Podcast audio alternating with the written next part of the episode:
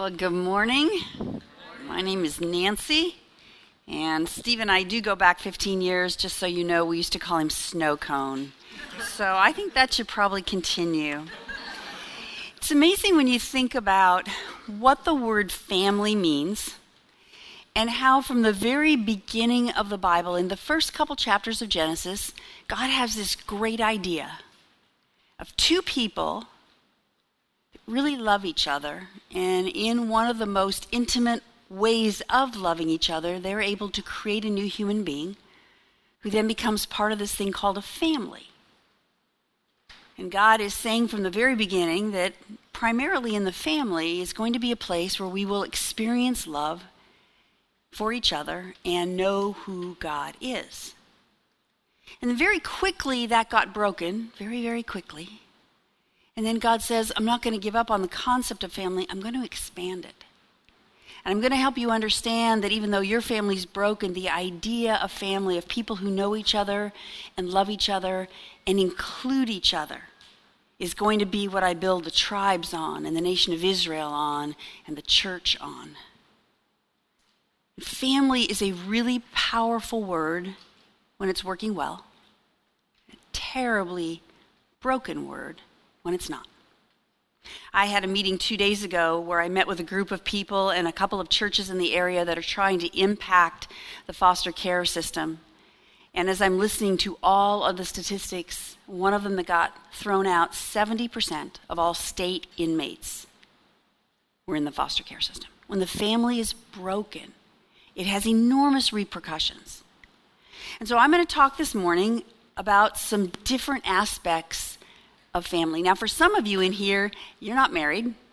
For some of you in here, you're still in school, and marriage and family feels like it's a long way away. Not a problem.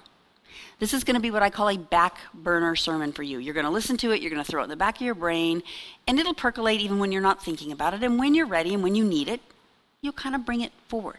For some of you, you are so in the middle of it, you wish I would shut up right now and just get to the heart of the message. Yesterday, yesterday, I had two experiences. One in the morning where I ran into a friend who has two little toddlers. And then in the afternoon, I got a phone call from another good friend who texted me actually and said, Pray for us. We just found weed in our son's room. He's in eighth grade. You can never imagine when you have the toddlers that that would ever be a possibility. And when you have this situation, you could never remember hardly what it was like when it felt so innocent. And all of that is in the scope of what does it mean to be a parent. Now, I don't speak on parenting very often, at all, almost never. I'm doing this as a favor to you, so you owe me once again. there are so many things you owe me for. I got uh, email a couple years ago saying we'd love for you to put an endorsement on a book on parenting, and I said, "Yep, don't speak to all women's groups. Not putting a book an endorsement on a, a book about parenting. It's just too scary." Because people are looking for formulas, they're looking for guarantees. Most of the writing that gets done about parenting is awful. And then they said, okay, just give this book one chance. It's called Parenting is Your Highest Calling. And I'm like, ah. And then the subtitle, and seven other myths that will ruin your life. like, I'll endorse that book. And then I come to find out that the mother that wrote it is a commercial fisherman in Alaska. I'm like, for sure I'll endorse this book. It's one of the most freeing books for helping us to understand what our role as parents is and what it isn't, because here's the truth I think parenting is the most difficult intersection of my life. Nothing else compares because it is the intersection of the most wonderful thing I've ever done and the most difficult thing I've ever done. And that is a recipe for crazy making. Really crazy making. It's also an introduction, uh, it's also a, a, a recipe for connecting deeply with God. Because you know so desperately on most days, I'm overwhelmed, I don't think I can do this, I'm going to mess it up. Because when you get them, they're kind of perfect. They haven't done anything wrong, they're pretty nicely put together. And I just remember many nights at night thinking, it's kind of like being a gymnast. You start with a perfect 10, and every time you make a mistake, they deduct a point. And that's sort of what it feels like to me to be a parent. I'm going to introduce you to my three kids. Um, they're not here, so I got to pick the pictures. And let me show you the first one. The first one is our youngest daughter named Laura. This is Laura in a nutshell. This is this picture that comes up when Laura calls me. She is now 30 years old. She doesn't look like this anymore. But um, when I would send her out in the backyard to play, she's a firstborn girl. That's all you need to know about Laura. She's a firstborn girl. When I would send her in the backyard to play, she would come back in after an hour of playing in the backyard, and there would not be a molecule of dirt on her. Nowhere. She is right now sitting on my old cheerleading stool with her hair up in braids, which she insisted on pushing back the cuticles on her nails because I suppose at 18 months old, this is very important. So that is our oldest daughter, Laura. Next picture, this one's a little blurry, but this is my daughter, Mallory. Uh, Mallory in that picture was probably in fourth or fifth grade. Both of my girls are redheads. Um, Mallory, when I would send her out into the backyard to play in the dirt, it would be in her nose holes, in her ears, and it would come out the next day in her diaper. They are sisters, and they eventually learned to love each other. Uh, they could not be more different. They just could not be more different. Uh, Mallory just hasn't met a stranger, but she will never remember your name. This is my friend. Well, what's her name? I don't know. They're my friend. Okay. Okay. Uh, she lives life getting neck deep into it, where Laura is much more planned and proper. And then our third one was a son. This is Johnny. He is now six foot six. Um, and he was such a different creature. I was one of those moms who was determined when my kids were little, my girls were getting trucks and my boys were getting dolls. And I think that helped. But as a boy, he can make a sound in the back of his throat for a truck that my girls were incapable of making. Um, whereas my girls would get bored very quickly, my son, even at two years old, could sit for two hours at a time and focus on something, and he still brings that to his life. Um, he's a surfer right now. Um, when he first started learning how to surf, I would drive him to the beach and stand there with my binoculars and my cell phone, and he'd be like, Mom, Mom, get back in the car. Put them away. You're embarrassing me. Uh, let me bring you up to date a little bit on some of the pictures that I have. This is the next one is Laura. My kids are really weird. Uh, one of my girlfriends, her daughter said to her, or she said to her daughter the other day, Brittany, you are so weird. And Brittany said, Do you mean it? Really? Do you mean it? My kids are very uh, unusual. So th- this is them eating at a Chinese restaurant, and their brother couldn't be there, so they sent a picture of themselves. This is Laura all grown up. This is Mallory doing the same thing. And this next picture is my son in drag uh, with my oldest daughter at a spring sing in Westmont. So those are my kids. Those are my kids. Let's take that one down. That's a terrifying picture. Um, my kids are just all, they're all so different from each other at 30 28 and 26 now they're good friends that wasn't always the case so i'm going to tell you a little bit about some of the major points when i look in the rearview mirror i would say these are some approaches to parenting that i think really really helped us with our kids. And in the middle of that, I will also tell you some of the grand mistakes that we made because there were many. Um, I have three main areas. The first one is what I would call servant leadership. I do a lot of consulting with corporations around organizational health and organizational clarity, and we talk a lot about what does it mean to be a servant leadership. Even in corporate cultures, they're asking that question. Well, that's a phrase that's been around for a long time, and what I'm finding in the leadership role is it's very difficult to put teeth into that and make it actually mean something. I think the thing that servant leadership means more than anything is how do I become, whether it's at work or at home, a student of the other? A student of the other. Uh, Martin Buber, who was a philosopher, kind of came up with that phrase how do we look at the other? and not just ourselves. We are wired to see life from our perspective. We are lo- wired that our perspective is, is just how we see life. And it's very difficult sometimes to understand that other people have very different wirings and perspectives from us. Um, it's true in friendships, it's true in marriage, it's true in parenting, it's true in leadership. So, how do I become a student of the other? When our first daughter, Laura, was born, I think, because I was pretty inexperienced, I was 30 years old when I had Laura, I was expecting her to be a bit of a blank slate, kind of wet cement that I would shape. And crazy if it wasn't true that she already had a personality, already from the very minute she came out. I did not see that coming. And now, when I look back on all three of my pregnancies, I could even tell you the way that I carried them inside now relates so much to the way that they were in life.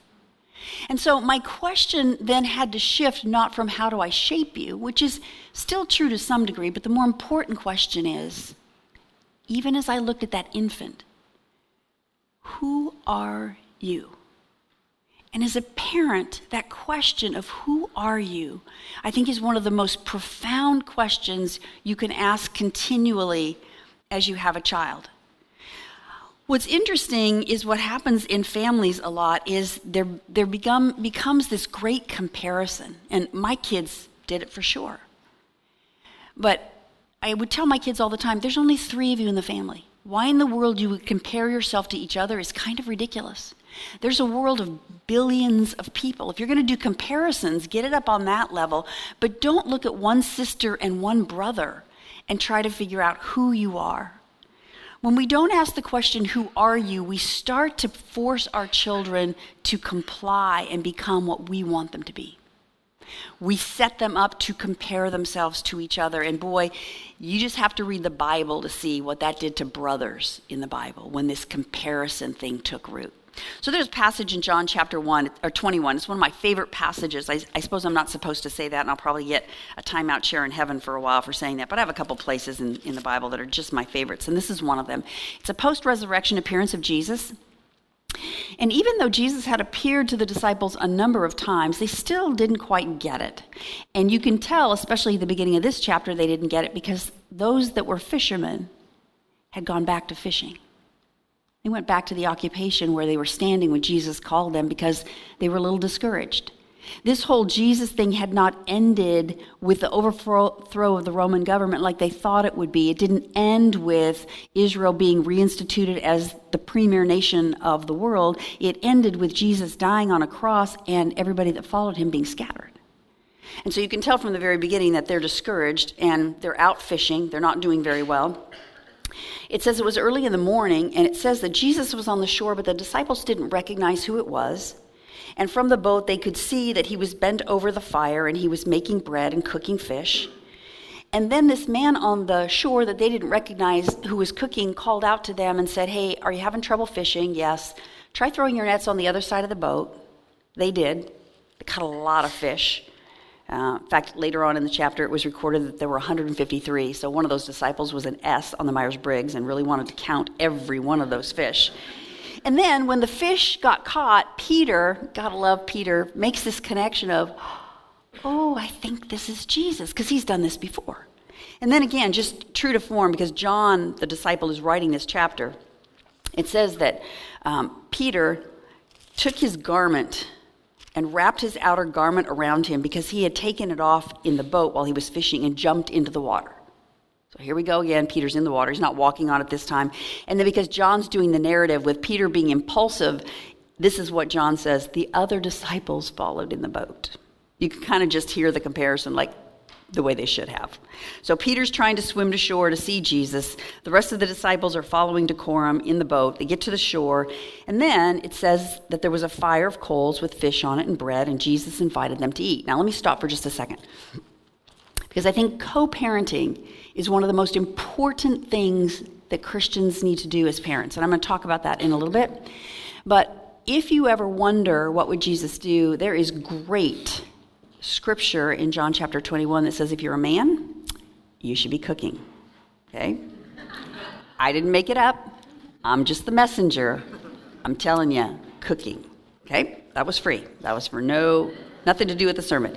Anyway, after Peter talks to Jesus, Jesus invites Peter to take a walk on the beach. And while they're walking, he reinstates Peter. I don't have time to go into this, but if you have a chance to study, starting with verse 15, Jesus uses the same framework in the Greek language of a series of three questions followed by three answers to mimic and repeat the same framework that Peter used when he denied Jesus. You know that man. I don't know that man. You know that man. I've never seen him before. Three times, and then the cock crew and Peter had denied Christ. Jesus uses the same poetic framework of Greek language as a way to remind Peter, hey, one of the last times we were together, this is what happened. Now I'm using a different topic, and the question is directed to you, but it's also a way to forgive Peter and reinstate Peter. So three times Jesus says, Do you love me? Peter says, Yes. Jesus says, Then feed my sheep.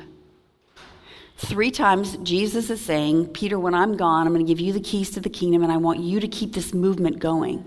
That didn't end the way you thought it would, but I promise you has all kinds of repercussions for thousands of years from now. So keep leading the church. And then the third time when he said that, it says Peter was hurt because Jesus kept asking him the same question. And he said, Lord, you know all things. You know that I love you. And one more time, Jesus said, Then feed my sheep. And then, since Jesus has Peter's attention now, he says, Let me tell you one more thing. Let me tell you how you're going to die.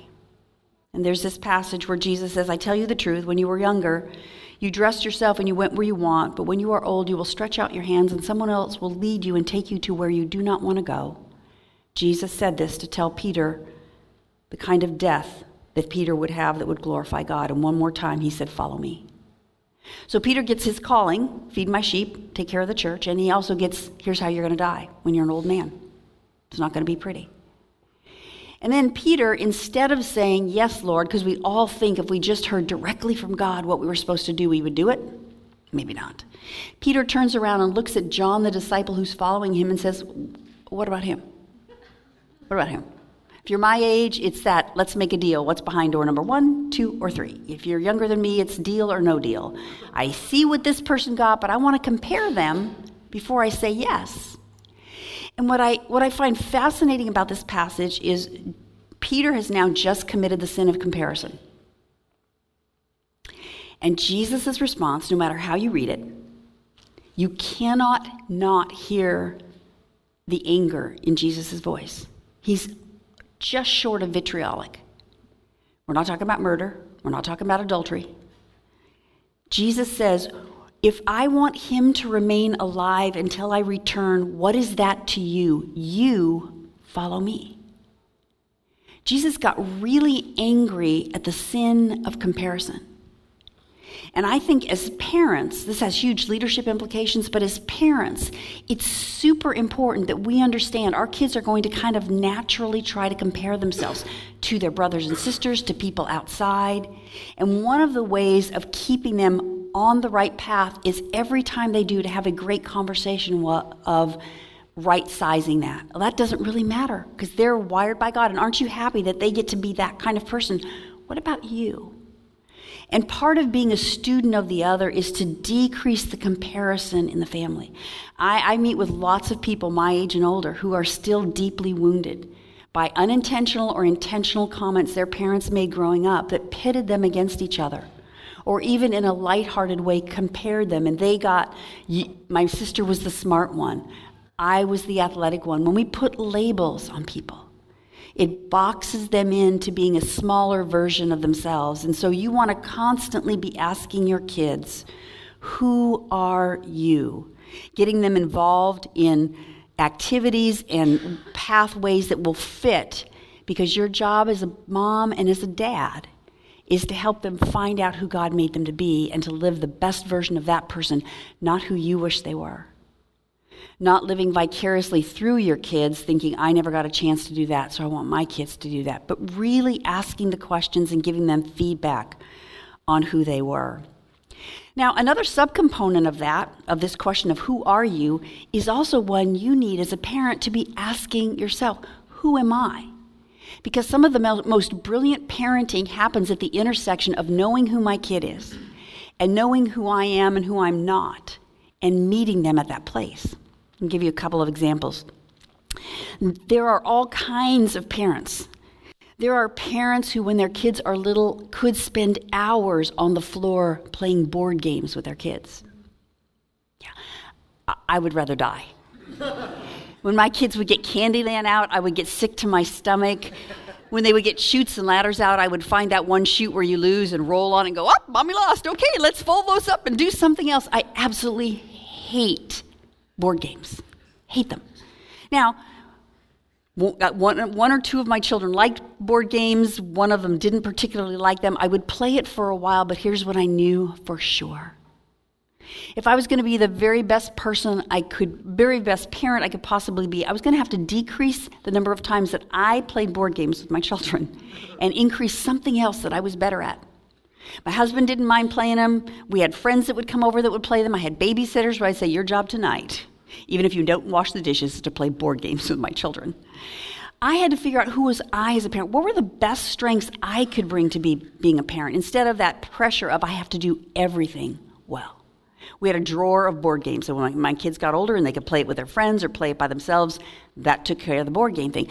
I also um, really hated being a room mom. Because here's what happened every time I was a room mom. Oh, it's field trip day. Great. I get to go on a bus for an hour and a half smelling diesel fumes. They don't put me in a group with my kids, so I have six kids I don't know. And it just takes forever. And I felt nothing but guilty, nothing but horrible because I had friends who were poster women for room moms. And then my brother in law told me one day, not, he didn't even know this about me. He said, Hey, I've got this new idea I started doing with my kids. And he said, I don't go in and help in the rooms anymore, but once a year, I do what we call kidnap day. I'm like, Tell me more. he said, Well, drop Justin off at second grade. Come back 10 minutes later after he's in his class, go to the office and say, I need to call Justin out for the day. Intercom, Justin Harrison, please come to the front. He thinks he's in trouble. He gets up there, it's dad, and his dad says, Come on, today's kidnap day. You do whatever you want all day long. So they go to a movie, they go skateboarding, they go out to lunch, they go to the park, they go on a hike. And here's the beauty of it my kids loved Kidnap Day way more than they ever loved me coming in as a room mom. And I was so much better at Kidnap Day than I was being a room mom. Now, if you're a room mom, that's awesome. But part of what I'm going to do is when I hear your story, I'm going to feel like I should do what you do. And part of my job is to listen to your story with curiosity and be happy for you and then step away and think, now what's my expression of involvement with my kids' life at their school? Um, the church that I'm at up in Menlo Park, we have one mom that I met, and I just love this story. She has three kids, and her kids go to school in Atherton, which, you know, who needs a room mom when you go to Atherton? So she told her kids at a pretty early age, I'm going to be a room mom. And they were like, yeah. She goes, oh, but not for you guys. Oh, it was a great teaching moment. She kind of got them all excited. They said, oh, not for you. Like, what mother tells their kids, I'm not going to be? She said, Do you know over in East Palo Alto that there are kids whose moms can't be room moms? Well, why not? Well, they work two jobs. Well, why? Well, they don't have enough money. Well, why? So she starts educating her kids on what life is like for students in East Palo Alto. And she said, I'm going to be a room mom for their third grade class. Oh, mom, that's awesome. Sometime could we come when you do it? And for the last five years, she's been a room mom for a school where her kids don't go to school. Because at her school, there's plenty of moms that do that. Now, I don't do that. The truth is, and again, I'm just going to speak to women for a minute, I do think we can be our own worst enemies to each other.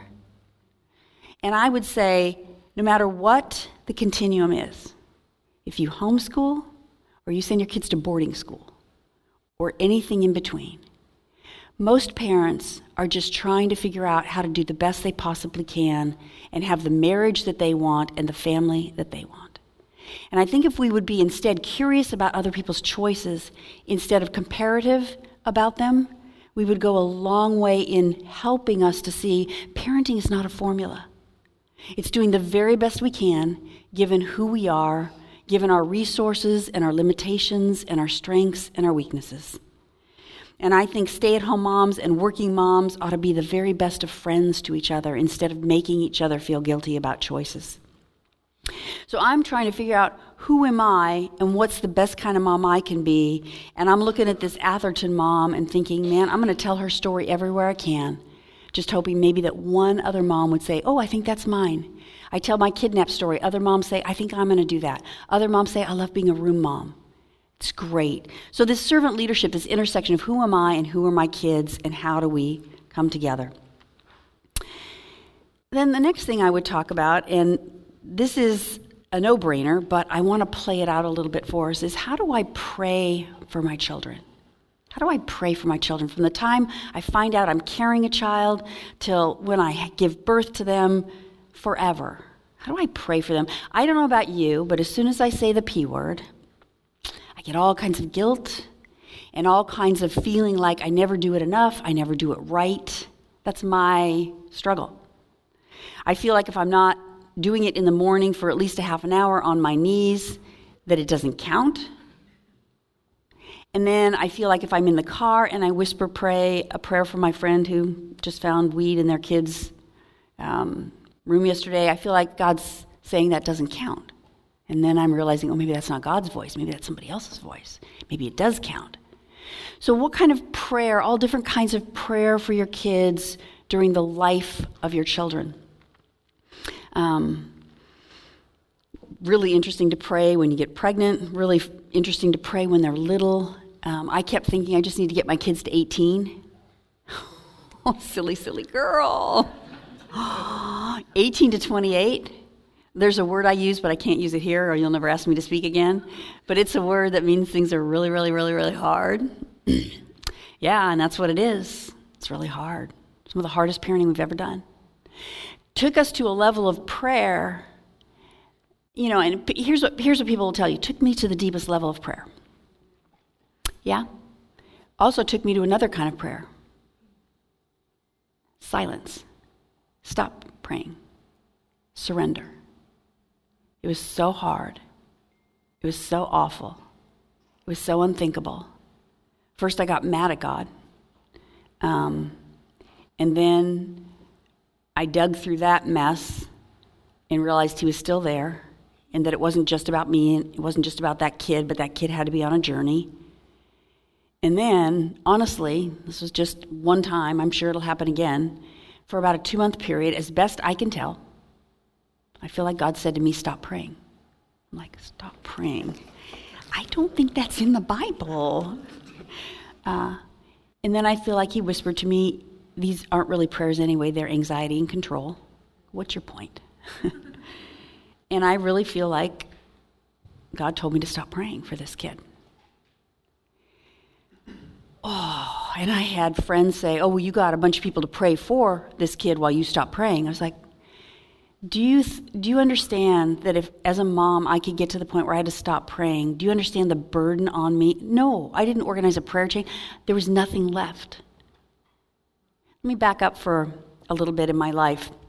My dad was an alcoholic, very nice alcoholic. When he drank too much, he got funnier or he went to sleep. But we, I mean, he didn't get angry. But we still had those family dynamics of an alcoholic family, for sure. I was an only child. So, really difficult. And when I was in seminary, I got a call from my mom one day. I was back in Illinois, and she said things are worse with dad right now. And they would come and go, be better, get worse. And she said, You know, I'm just calling to tell you to really pray for dad. And I said, Of course I will. And I hung up the phone and I told God, I'm not praying for him anymore. I'm done. I'm out. I think what I said to God is, You want prayer for him? You pray. This is ridiculous. This is a roller coaster. I have seen virtually no outcome for me praying for the better part of 30 years. I'm done. So I'm walking to class, and one of my friends runs into me, and he can just tell by the look on my face I'm not happy. And he's like, What's going on? I think I've got five minutes to get to class, so I just sort of dumped on him. Never forget what he did. Never had anybody do it since. Put his hands on my shoulders, and he said, Here's the deal. For the next six weeks, I forbid you to pray for your dad. And I'm like, Forbid you to pray? Who are all these people doing this new prayer stuff I've never heard about? He's like, Seriously, this is where we're going to bear each other's burdens. I'm going to get six of your friends here, and for six weeks, we're taking it over. You need a break. You don't even need to pray. You just need to stop.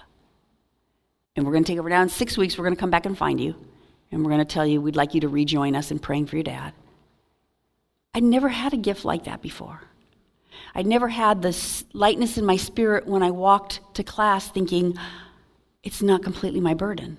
Somebody else is sharing that burden with me right now and giving me a break. My dad, it was still another I don't know, 15 years. Came to faith three months before he died. My prayers for him were off and on and up and down and tiny and little and sometimes long and intense. And here's what I'm learning it all counted. It was all prayer. I have mothers who say to me, I prayed every day for the spouse of my child. And I'm like, oh my gosh, I'm screwed. And then I look at my son in law, Zach, and I'm like, I prayed from time to time and I got Zach. Good enough. Seriously, good enough. At the worst time of stopping praying for one of my kids for a couple of months, when those two months were over, I had to be walking when I prayed for this kid. I couldn't be sitting still. because my anxiety would go up too much. And then I coined the phrase, These are my dandelion prayers. And while I was walking, I said to God, Here's all I've got. Put my hands up like this while I was walking. I said the child's name once here, once here, and after I said their name, I went, It's yours. It's yours. And that's somewhere between self protection and surrender. I'm not sure which one it is completely.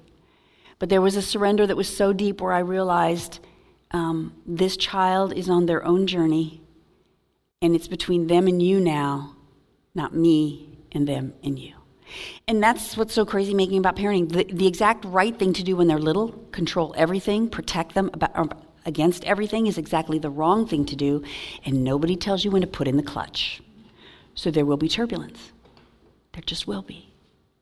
And so to pray for your children, I remember such sweet times of praying in the middle of the night when I was nursing one of the babies and I was in the nursery and the light was coming through the lace windows and it did a little pattern on the floor. I remember that so vividly. I remember other nights I was so tired. My only prayer was, make him go to sleep, make him go to sleep, make them go to sleep, make John wake up, make John wake up.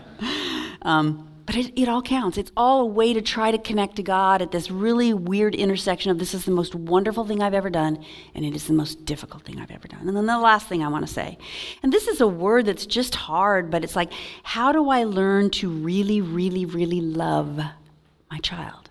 Not for who I wish they were, but for who they are when we had that very difficult, really 10 year period with one kid, five years that was very intense, one of the things John would say at night when we would go to bed is, at least we get to love them.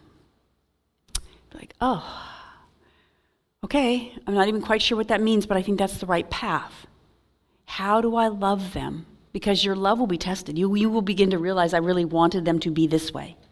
I really wanted them to be more like this and they're not? How do I genuinely, genuinely love them? Uh, Daniel Gottman has done a great study in the context of marriage, but it's, you can extrapolate it into parenting and actually into organizations. Healthiest relationships have a five to one ratio of five comments about somebody that are encouraging and positive for every one time you have to have a difficult conversation with them. So, how do you, from the very beginning, build in that rhythm with your spouse and with your children?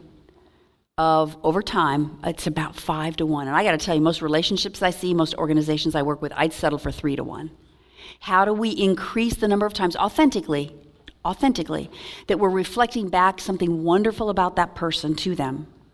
For every one time we have to have a difficult conversation. That's one way that you love. Another way that you love is, and I mentioned this before, is you co parent. No, you don't do good cop, bad cop. Our kids were really little when I began to see this pattern of I did the housework, I did the cooking, I did the discipline and I did the homework. Huh. And John took them out for ice cream and read to them. And I'm like, wait a minute. I'd like a little this action, and I'd like to give you a little of this action. And it took us a couple of years to have really difficult conversations to carve out the kind of marriage we wanted. I wanted to say, I don't, I'm not interested in a husband that just comes in and does the easy stuff and always looks like the hero and leaves the hard stuff to me.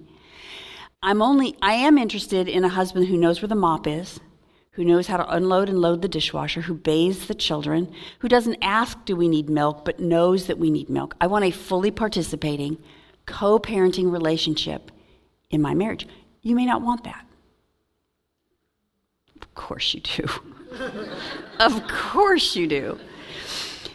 Because, see, we want to be able to, and this is where this five and one comes back and forth, we want to be able to love people at their intersection of here's the best part about me and here's the worst part about me, because that's love.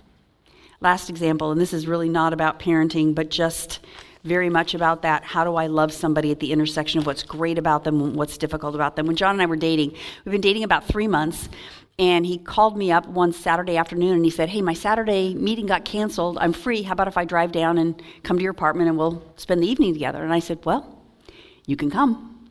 But here's what you're going to find when you get here. And we've been dating three months. The first three months, you all know, every time you get together, you have something cute on and you've got your makeup done and your hair done, and you're thinking about what are we going to talk about on the date. And I said, I've been working all day long taking the wallpaper off of my apartment kitchen with my roommate we got the great idea of once we took the wallpaper off, we thought it would be fun to get spray paint and graffiti the wall and then put the new uh, wallpaper over it, which it bleeds through, so don't do that.